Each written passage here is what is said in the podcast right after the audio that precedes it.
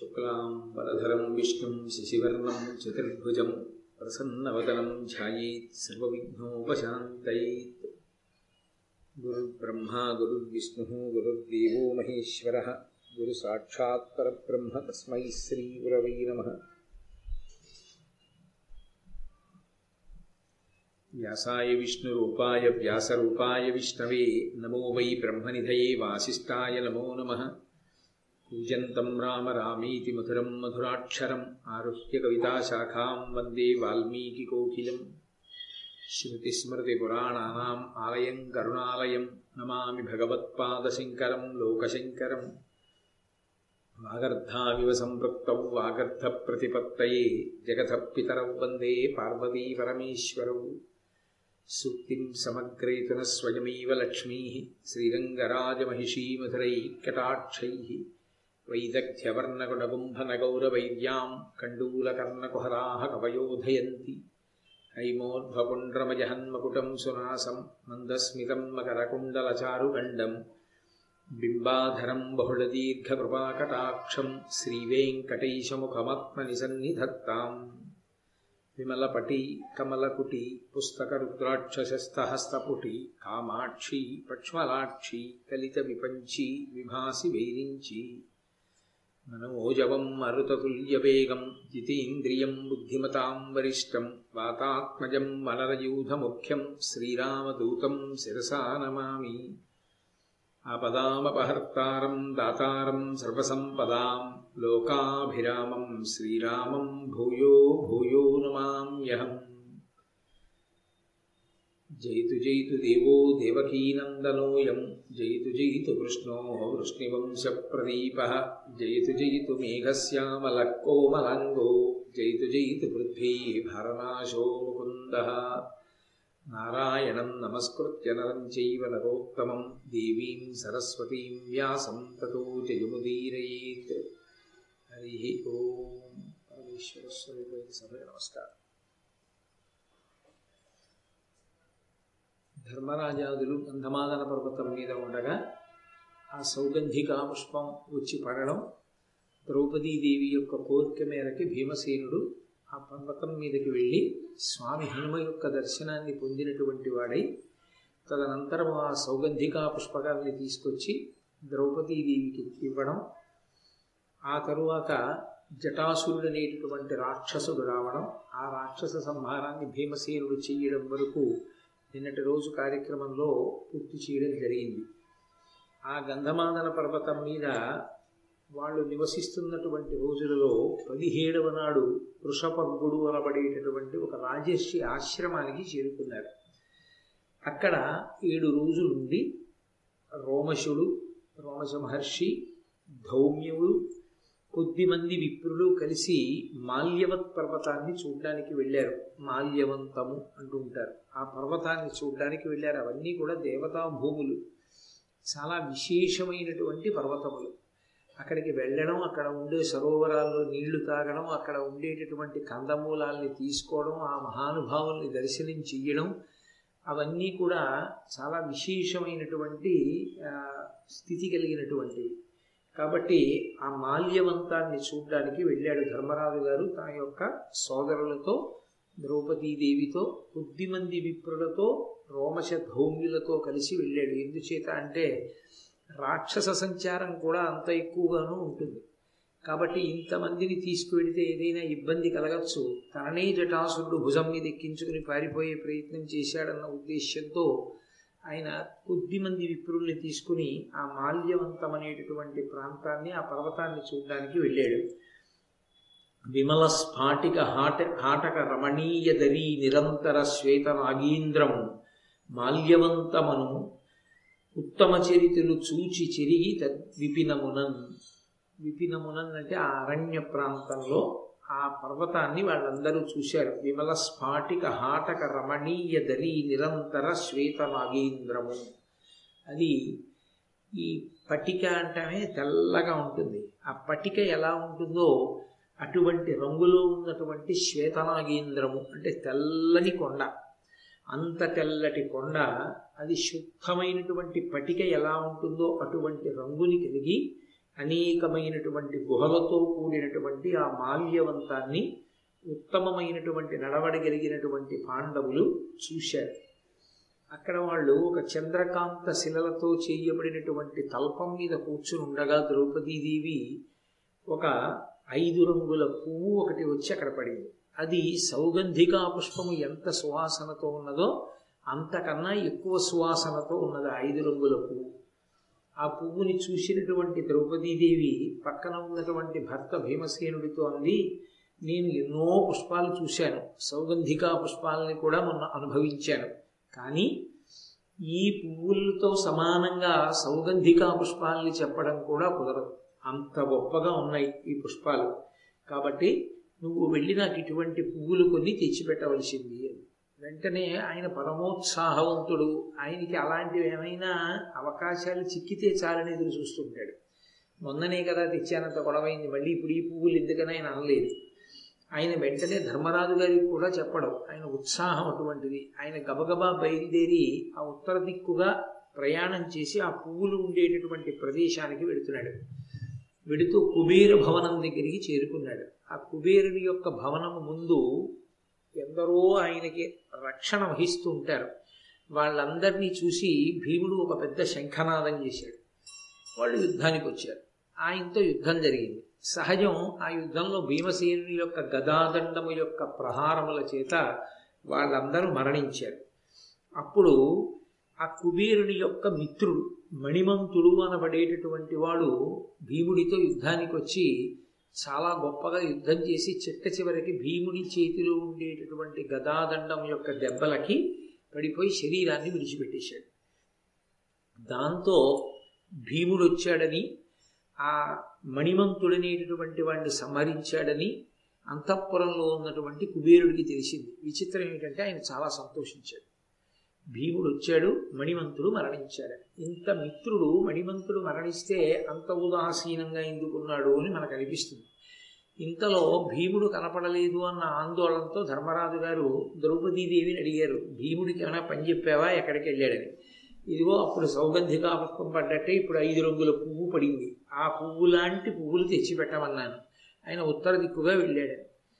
మళ్ళీ ప్రమాదం ముంచుకొచ్చింది ఎవరితో యుద్ధం చేస్తున్నాడో అని మళ్ళీ గబగబా బయలుదేరి ఆ ప్రాంతానికి చేరుకుని చూసేటప్పటికి అనేక మృత దేహముల మధ్యలో భీమసేనుడు నిలబడి ఉన్నాడు. యథాప్రకారం అన్నగారిని ధౌమ్యుణ్ణి రోమస మహర్షిని చూసి నమస్కారం చేశాడు.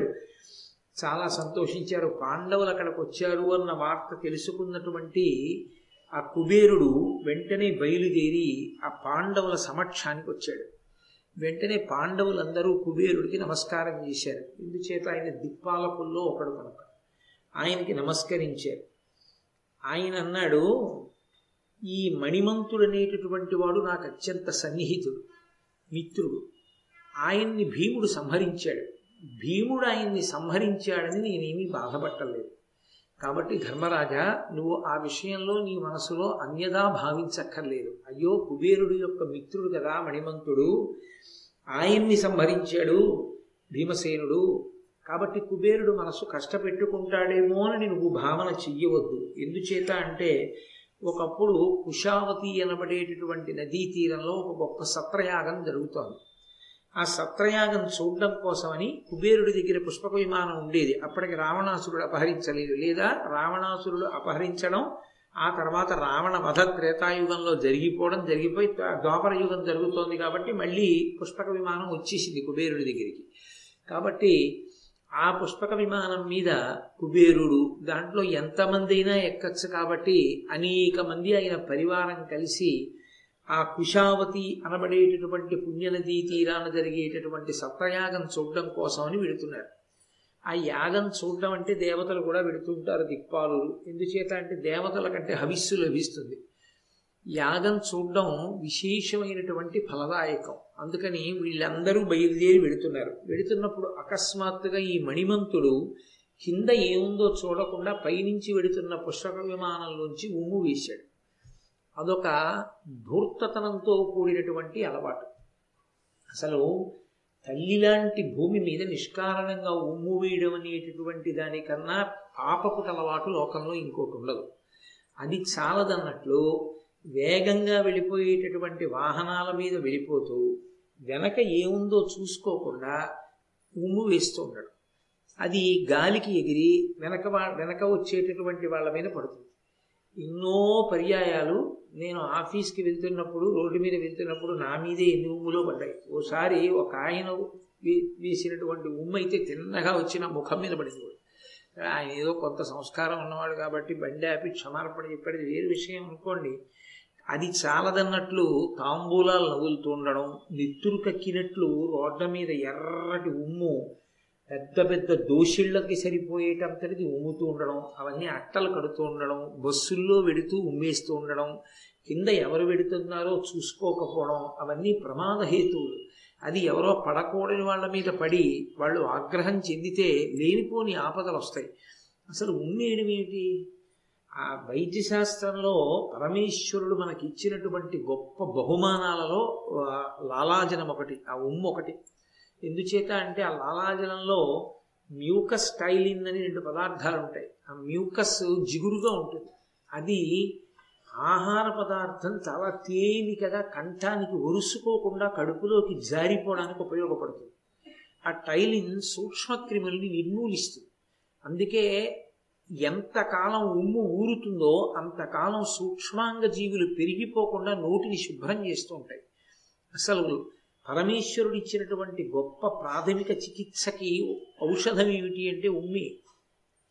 దాని మీద తిరు నీలనక్క నాయర్ నాయనారని ఆ శివమహాపురాణంలో వస్తుంది. ఆ అరవై మూడు మంది నాయనార్లలో ఒక నాయనార్ భార్య శివలింగం మీద సాలెపురుగు పాకితే నాయనార్ చూస్తున్నాడు. నాయనార్ భార్య అయ్యో శివలింగం మీద సాలెపురుగు పాకుతోంది. శివుడికి ఒళ్ళు దురద పెడుతుందేమో అని ఆ సాలెపురుగును తీసేసి చేతిలో ఉమ్మేసుకుని శివలింగానికి రాసింది. రాస్తే నీలనక్క నాయన పూజ చేస్తున్నాడు. చీ ధూర్తురాలా శివలింగానికి ఉమ్ము రాశావు. నిన్ను నేను ఇవాల్టితో పరిత్యజిస్తున్నాను నువ్వు పెరట్లో ఉండు. ఇక నువ్వెప్పుడు నాకు కనపడకు అని భార్యని పెరటి ఇంట్లోకి పంపించేశాడు. తను మాత్రమే ఇంట్లో ఉండేవాడు. ఆ రో ఒక నాలుగు రోజులు పోయిన తర్వాత ఆయన నిద్రపోతుంటే పరమేశ్వరుడు కల్లోకి వచ్చాడు. ఒళ్ళంతా దద్దుర్లెక్కిపోయి ఉన్నాడు శివుడు. అదేమి శివ అలా ఉన్నావని అడిగాడు నాయ- నాయనారు. అడిగితే నువ్వు పూజ చేస్తున్నప్పుడే నువ్వు తెచ్చిన పూలలోంచే ఒక సాలెపురుగు పడింది. అది నా ఒళ్ళంతా పాకింది. పాకితే దాని విషానికి నా ఒళ్ళంతా దురద పెట్టింది. ఆయుర్వేద శాస్త్రంలో అన్నిటికన్నా పరమ ప్రమాదకరమైన విషయం దేని దగ్గర ఉంటుంది అంటే సాలెపురుగు దగ్గరే. కాబట్టి నా ఒళ్ళంతా కూడాను దురదలు పెట్టి ఇదిగో ఇలా ఆ మచ్చల కింద పడిపోయింది. మీ భార్య నా ఒళ్ళు ఎక్కడ ఈ విధమైన ఇబ్బందికి గురవుతుందో అని ఉమ్ము చేతిలో వేసుకుని రాసింది. ఎక్కడ రాసిందో అక్కడ మాత్రం నా ఒళ్ళు మచ్చ పడలేదు చూడమని చూపించాడు. ఉమ్ము వేసింది అన్నది కనపడుతుంది కానీ ఆమె ఉమ్ము వేయడంలో శివలింగాన్ని చూడలేదు. అది పరమేశ్వరుని యొక్క శరీరం. అనుకో ఆయన మీద సాలెపురుగు పాకితే ఆయన కోమలమైన శరీరానికి ఎంత ఇబ్బంది కలుగుతుందోనని వెంటనే ఉమ్ము రాసింది. ఎంత భక్తి తత్పరాలు చేసిన చేష్టితం అటువంటిదైనా ఆమె భక్తికి పరమశివుడు ప్రసన్నుడై నీలనకనాయనార్ కల్లో కనపడి ఆమెను ఏలుకొమ్మంటే మళ్ళీ భారీగా స్వీకరించాడు. నీకు లేని భక్తి ఆమెకున్నది అన్నాడు. కాబట్టి ఎక్కడ పడితే అక్కడ ఉమ్ము వేయడం అనేటటువంటిది అత్యంత ప్రమాదకరమైనటువంటి లక్షణం హేయమైనటువంటి అలవాటు అది. అటువంటి అలవాటు ఎన్ని ప్రమాదాలో తీసుకొచ్చింది వాంగ్మయంలో? అటువంటి ప్రమాదములలో ఇదిగో ఇదొకటి. కుబేరుడి యొక్క మిత్రుడైన మణిమంతుడు పుష్పక విమానంలో వెడుతున్నాం కదా మనందరం యక్షులం అనేటటువంటి గర్వంతో కుబేరుడి స్నేహితుణ్ణి కుబేరుడు అపారమైనటువంటి ఐశ్వర్యమునకు నిధి. కాబట్టి నాకేం తక్కువ అనేటటువంటి మదంతో ఆ పైనుంచి ఉమ్ము వేశాడు. అది ప్రారంధవశాత్తు కింద అగస్త్య మహర్షి ఉన్నాడు. ఆయన మీద పడింది. వెంటనే అగస్త్య మహర్షి తలెత్తి చూశారు. కొన్ని కొన్ని పాపాలకి సద్య ఫలితాలు ఉంటాయి. అవి ఎక్కువసేపు ఆగవు. ఎప్పుడో అనుభవింపచేద్దామని ఆపరం. ఉత్తర క్షణంలో ఫలితాన్ని ఇచ్చేస్తాయి. అవి పరమ ప్రమాదకరమైనటువంటి పాపాలు. అందుకే అన్నిటికన్నా మనుష్యుడు చాలా జాగ్రత్తగా ఉండవలసింది ఏది అంటే ఎక్కడ పడితే అక్కడ ఉమ్ము వేయకుండా ఉండడమే. కాబట్టి అదిగో అగస్త్య మహర్షి వెంటనే పైకి చూసి అన్నారు నీవు చూచుచుండ నీ ఇష్టుడి మణిమంతుడిపుడు తనదు మదము పేర్మి నన్ను నరయ కుమిసె నా మీద. కష్ట దుర్మదుడు పాలియు ఒక్క మనుజు చేత. యక్షుడుననే గర్వంతో నీ స్నేహితుణ్ణి అనేటటువంటి అహంకారంతో ఓ కుబేరా ఈ మణిమంతుడు పుష్పక విమానంలోంచి ఉమ్ము వేశాడు. అది నా మీద పడింది. కాబట్టి ఇతడు ఒక మనుష్యుని చేతిలో మరణించుగాక అని శపించాడు కాబట్టి ఈ మణిమంతుడు ఒక మనుష్యుడి చేతిలో మరణించాలి. ఎప్పుడో అప్పుడు అది కలుగుతుంది అని నేను చూస్తున్నాను. ఇదిగో ఇవాళ భీమసేనుడి చేతిలో చనిపోయాడు. భీమసేనుడు చంపలేదు అగస్త్యుడి వాక్కు చంపించేసింది భీమసేనుడి చేత. కాబట్టి దానికి మీరు కర్తలు కారు మీరు దాని గురించి బెంగపెట్టుకోవలసినటువంటి అవసరం లేదు అని చెప్పి ధర్మరాజు గారి వంక చూసి ఇవ్వాలంటే మణిమంతుణ్ణి సంహారం చేశాడు కానీ అన్ని వేళలా సాహసం పనికిరాదు యుక్తాయుక్త విచక్షణ కొంచెం ఆలోచించడం అనేటటువంటిది అవసరం అవుతుంది.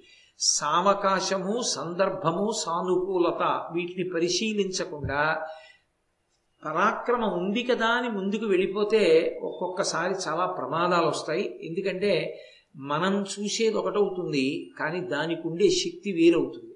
అప్పుడు లేనిపోని ఉపద్రవాలు వస్తాయి. కుబేరుడు చెప్పిన మాట భవిష్యత్తులో యథార్థమైంది. కాబట్టి నువ్వు భీమసేనుడికి చెప్పవలసింది ధర్మరాజా ఆయనని ఇంత దూకుడుతనంతో ఉండకుండా మందలించు అని మీరు ఈ ప్రాంతమునందు ఉన్నంత కాలము కూడా మీకు ఇబ్బంది కలగకుండా మీ భోజనానికి కావలసినటువంటి అన్నం మీరు తాగడానికి కావలసిన నీళ్ళు మా సేవకులు పట్టుకొచ్చి మీకు ఇస్తూ ఉంటారు. దానితో పాటుగా మీకు ఇతపూర్వం ఇంద్రుడు మొదలైనటువంటి వాళ్ళు వరాలు ఇచ్చి మిమ్మల్ని సర్వకాలముల ఎందు కాపాడుతుంటామని ఎలా మాటిచ్చారో అలాగే నేను మాటిస్తున్నాను మీరు ధర్మాత్ములు కనుక మిమ్మల్ని ఎప్పుడూ నేను కాపాడుతుంటాను. నా యొక్క రక్షణ మీకు కలుగుతుంది అని అనుగ్రహించాడు. ఇక్కడికి దగ్గరలో ఆష్టిషేణ మహర్షి అనబడేటటువంటి మహర్షి ఉన్నారు. ఆయన ఆశ్రమానికి వెళ్ళి ఆ ఆశ్రమంలో ఉండవలసింది అన్నారు. వెంటనే వీళ్ళందరూ బయలుదేరి ఆ మహర్షి ఆశ్రమానికి వెళ్ళడానికి సిద్ధపడుతున్నారు. అప్పుడు కుబేరుడు ధర్మరాజు గారి వంక చూసి ఒక శుభవార్త చెప్పాడు. మీరు వచ్చారు కాబట్టి నేను మీతో ఒక మంచి మాట చెప్తున్నాను. మానితయశుడు భీమానుజుండు అర్జునుండు అమరుల చేత దివ్యాస్త్ర తతులు వలసి దేవేశ్వరుడు దేవేశ్వరు కడనున్నవాడు. అతండు ఉపకారి అయ్యే దేవోత్తమునకు సప్త మేధాధ్వర ప్రాప్త పుణ్యుడు ధర్మము ధర్మమతి భవత్పితృ పితామహుడు ఘనుడు శంతనుడతనిచే సంతర్పితుండయ్యే. గురుకొని మీదైన కుశలమడిగే అరుగుదెంచునింత అయ్యర్జనుండు మీకభిమతార్థ సిద్ధియగును సిద్ధమని ఎరుంగ చెప్పి అలకాధినాథుండు యక్షగణముతోడ అరిగెనంత. ఈ కుబేరుడు ధర్మరాజు గారితో మాట్లాడుతూ చాలా విశేషమైనటువంటి కీర్తి గణించినటువంటి ఈ భీముని యొక్క తమ్ముడైనటువంటి అర్జునుడు ఆ దేవతలందరి యొక్క అనుగ్రహాన్ని పొంది విశేషమైనటువంటి అస్త్ర సంపదని పొంది ఉన్నాడు. అతను దేవేంద్రుడి దగ్గర ఉన్నాడు. ఆయన దేవతలకి మహోపకారాన్ని చేశాడు. ఈ అస్త్ర సంపదనంతటినీ పుచ్చుకోగానే దేవతలకి ఉపకారం చేశాడు అర్జునుడు. అదేమిటి అన్నది ఎదర తెలుస్తుంది. చాలా గొప్ప ఉపకారం చేశాడు. ఆయన ఏడు అశ్వమేధయాగములు చేసినవాడు ధర్మమతి ఎప్పుడూ ధర్మాన్ని ఆలోచించేవాడు భవత్పితృ పితామహుడు. మీ తండ్రి గారికి తాతగారైనటువంటి వాడు ఘనుడు గొప్పవాడు శంతన మహారాజు గారు ప్రీతి పొందేటట్టుగా ఆయన ప్రవర్తించాడు అర్జునుడు. కాబట్టి శంతన మహారాజు గారు ఎంతో సంతోషించి మీ యొక్క కుశలాన్ని కనుక్కున్నాడు. మీ వంశంలో అంతటి మహానుభావుడు శంతనుడు మిమ్మల్ని కుశలం అడిగాడు అంటే అదే మీకు అంగరక్ష. దాని చేత మీరు పెద్దల యొక్క అనుగ్రహాన్ని పొందారు. దాని వలన మీకు కావలసినటువంటి సిద్ధులన్నీ అనగూడుతాయి. కొద్ది కాలంలోనే అర్జునుడు బయలుదేరి వస్తాడు అని చెప్పి మీరు ఆ మహర్షి ఆశ్రమంలో ఎదురు చూస్తుండండి అని ఆయన అంతర్ధానం అయిపోయాడు వెళ్ళిపోయాడు. అప్పుడు వీళ్ళు అందరూ కూడా మహర్షి ఆశ్రమానికి వెళ్ళి ఆశ్రమంలో ఉన్నారు.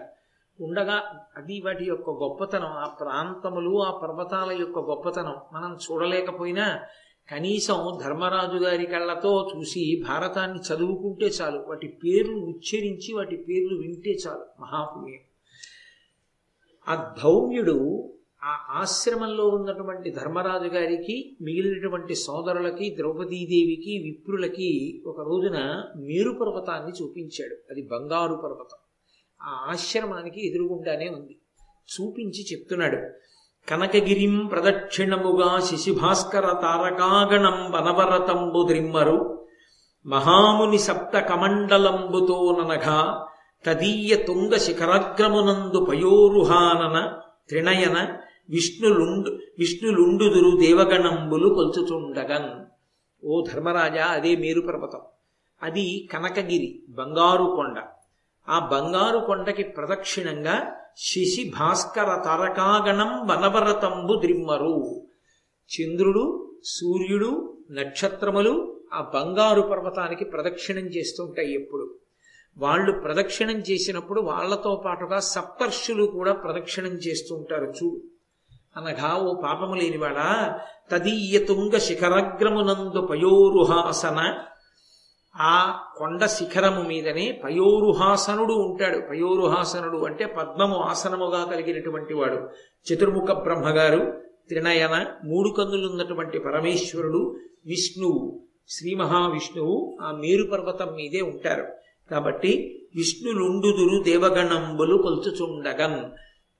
దేవతాగణాలన్నీ సేవిస్తుండగా ఈ సృష్టికర్త స్థితికర్త ప్రళయకర్త అయినటువంటి బ్రహ్మ విష్ణు మహేశ్వరులు ముగ్గురు కూడా ఆ మేరుపర్వత శిఖరం మీద కొలుగు తీరి ఉంటారు.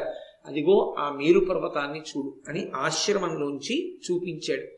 పాండవులు అక్కడ ఎదురు చూస్తుండగా ఒక రోజున దేవేంద్రుడు తన రథంలో బయలుదేరి అక్కడికి వచ్చాడు దేవేంద్రుడి రథం రావడం అంటే మాటలు కాదు శ్రీరామాయణంలో కూడా ఆ దేవేంద్రుడి యొక్క రథం అగస్త్యాశ్రమానికి వచ్చినప్పుడు వర్ణిస్తారు. బోరన సురదుంధుబులు నినాదంబులు కిన్నర గంధర్వ గీతరవములెసగా సహస్ర సూర్యేందు మండలములవోలే విమానముల్ పొలిచివిలుగా పాండవాలోకనపరుడై సహస్రాక్షుడమరగణంబుతో నమ్మహాద్రికీతించే ప్రీతి అయ్యింద్రునకందరూ అంత అభ్యుద్గతులైరి పాండవాగ్రజుండు తాను అనుజులు ఇంద్రు పాదాంబుజముల కిరిగి అధిక భక్తి శాస్త్ర దృష్ట వివిధ సత్కార విభుల పూజించే అమర ఖచర సిద్ధ పూజ్యు. ఆ దేవేంద్రుడు తన రథంలో బయలుదేరి వచ్చాడు. చిత్రం ఏంటంటే ఈ దేవేంద్రుడు రావడానికి ముందరే ఒక రోజు ముందరే అర్జునుడు కూడా పాండవుల యొక్క సన్నిధానాన్ని చేరుకున్నాడు. పరమ సంతోషంతో ధర్మరాజు గారు ఆహ్వానం పలికాడు. అర్జునుడు ధర్మరాజు గారికి భీమసేనుడికి నమస్కారం చేశాడు. నకుల సహదేవుల యొక్క నమస్కారాలు అందుకున్నాడు. ద్రౌపదీదేవిని కుశలమడిగాడు బ్రాహ్మణులందరికీ నమస్కరించాడు. తను ఎంత అస్త్ర సంపదని పొందాడో దాని వలన తాను ఇవాళ ఎంత దుర్నిరీక్షుడయ్యాడో ధర్మరాజు గారికి చెప్పాడు. చాలా సంతోషాన్ని ధర్మరాజు గారు పొందారు. ధర్మరాజు గారు సంతోషాన్ని పొంది అర్జునుడు వచ్చి కొద్ది సమయం కాకముందే దేవేంద్రుడు రథంలో బయలుదేరి వచ్చాడు. ఆ దేవేంద్రుడు రథంలో బయలుదేరి వస్తున్నటువంటి సందర్భంలో బోరన సురదుందుభుల నినాదంబులు కిన్నర గంధర్వ గీతరవములెసగా ఆ ఇంద్రుడి యొక్క రథం బయలుదేరి వస్తుంటే దేవతల యొక్క దుందుబులన్నీ మోగేటే. అలాగే కిన్నెరులు గంధర్వులు మొదలైనటువంటి వాళ్ళు పాటలు పాడారు. ఒక్కసారి వేయి సూర్యమండలాలు వేయి చంద్రమండలాలు ఆకాశంలో ప్రకాశిస్తే ఎలా ఉంటుందో ఇంద్రుడి యొక్క రథం అంత గొప్పగా ఉంది. పదివేల గుర్రములు పూంచి ఉంటాయి దానికి వే ఓలే విమానములు పొలిచి వెలుగా. ఆయన వెనక ఎందరో దేవతలు బయలుదేరి వచ్చారు. ఆ దేవతల యొక్క విమానాలన్నీ కూడా అలా ఆకాశంలో నిలబడ్డాయి. అవి భూమి మీదకి దిగవలసినటువంటి అవసరం లేదు. అవి ఆకాశంలోనే అలా నిలబడగలం. కాబట్టి ఇన్ని దేవతా విమానములన్నీ ఆకాశంలో నిలబడ్డాయి. ఇంద్రుడి యొక్క రథం ఆ మధ్యలో ఉంది. వచ్చి పాండవాలోకనపరుడై సహస్రాక్షుడమరగణంబుతో నమ్మహాద్రికీదించే పాండవుల్ని చూడాలనేటటువంటి కోరికతో ఇంద్రుడు దేవతాగణములన్నిటితో కలిసి బయలుదేరి వచ్చినటువంటి వాడై ప్రీతి అయ్యింద్రునకందరూ అంత అభ్యుద్గతులైరి. పరమ ప్రీతితో పాండవులందరూ కూడా దేవేంద్రుణ్ణి చూడగానే ఆయన పాదములకు నమస్కరించి అర్ఘ్యపాద్యాది విధులు నిర్వర్తించి ఆయనకి చెయ్యవలసినటువంటి పూజ చేసి ఆయన అనుగ్రహాన్ని అపేక్షించారు. అప్పుడు దేవేంద్రుడు ధర్మరాజు గారితో మాట్లాడుతూ నీ సోదరుడైనటువంటి అర్జునుడు నివాత కవచులను సంహరించాడు. నివాత కవచులు అనేటటువంటి వాళ్ళు చాలా భయంకరమైనటువంటి రాక్షసులు. వాళ్ళని సంహారం చేశాడు. దేవతల దగ్గర సమస్తమై సమస్తమైనటువంటి అస్త్రములను పొందాడు. ఇప్పుడు అర్జునుణ్ణి గెలవడం ఎవ్వరికీ సాధ్యం కాదు. కాబట్టి ధర్మరాజా నువ్వు బెంగ పెట్టుకోవలసిన అవసరం లేదు. నువ్వు ధర్మాన్ని పట్టుకుని సత్యాన్ని పట్టుకుని కృష్ణుడే ఉద్యమిద్దామని అడిగినా కూడా కాదని పెద్దల ముందు నేను ప్రమాణం చేసి ఉన్నాను కనుక పన్నెండు సంవత్సరముల అరణ్యవాసము ఒక సంవత్సరము అజ్ఞాతవాసము పూర్తయిన తరువాతనే నేను మళ్ళీ వచ్చి ఆ యుద్ధానికి బయలుదేరుతాను అని అన్నావు. నీ ధర్మానికి సత్యానికి దేవతలు ప్రీతి చెందారు. అందుకే అర్జునుడికి అంత అస్త్ర సంపదని కట్టు కట్టబెట్టారు. ఇప్పుడు ఆయన ముందు భీష్మ ద్రోణ కృపాచార్యుల వంటి వారు నిలబడలేరు. ఖచ్చితంగా అర్జునుడి యొక్క అస్త్ర సంపద చేత కర్ణుడు పడిపోతాడు. భీష్మద్రోణాదులు పడిపోతారు. కురుక్షేత్ర సంగ్రామంలో మీకు విజయం సంభవిస్తుంది. దాని చేత అర్జునుడు ఈ ధరామండలాన్నంతటినీ కూడా గెలిచి నీకు అప్పజెప్తాడు. నువ్వు సార్వభౌముడవై ఈ భూమిని అంతటినీ పరిపాలన చేస్తావు. కాబట్టి మీరు బెంగ పెట్టుకోవలసిన అవసరం లేదు అన్నారు. అందుకని అది ఆరణ్య పర్వం అయింది గురువుల యొక్క అనుగ్రహంతో ఎప్పుడో జరగవలసినటువంటి యుద్ధానికి కావలసినటువంటి సమస్త శక్తులు సమీకరించుకోవడానికి వాళ్ళకి అవకాశం వచ్చింది. నిజానికి అలా కాకపోయి ఉంటే యుద్ధం జరిగితే భీష్మ ద్రోణాదుల ముందు వీళ్ళు నిలబడగలరా అన్నది మనకు అనుమానం కాదు. ధర్మరాజు గారికి అనుమానం. కాబట్టి ఆ భగవంతుని యొక్క అనుగ్రహాన్ని వాళ్ళు పరిపూర్ణంగా సంపాదించుకోవడానికి ధర్మరాజు గారు తమ్ముళ్ళతో తీర్థయాత్ర చేయడానికి అర్జునుడు సమస్త అస్త్ర సంపదని పొందడానికి అనేక మంది గురువుల యొక్క అనుగ్రహాన్ని పొందడానికి వేదం గురించి తెలుసుకోవడానికి అనేకమైనటువంటి విశేషములను తాము గుర్తెరగడానికి ఆరణ్యపర్వం దోహదం చేసింది. అందుకే పర్వాలలో ఆరణ్యపర్వం చాలా పెద్ద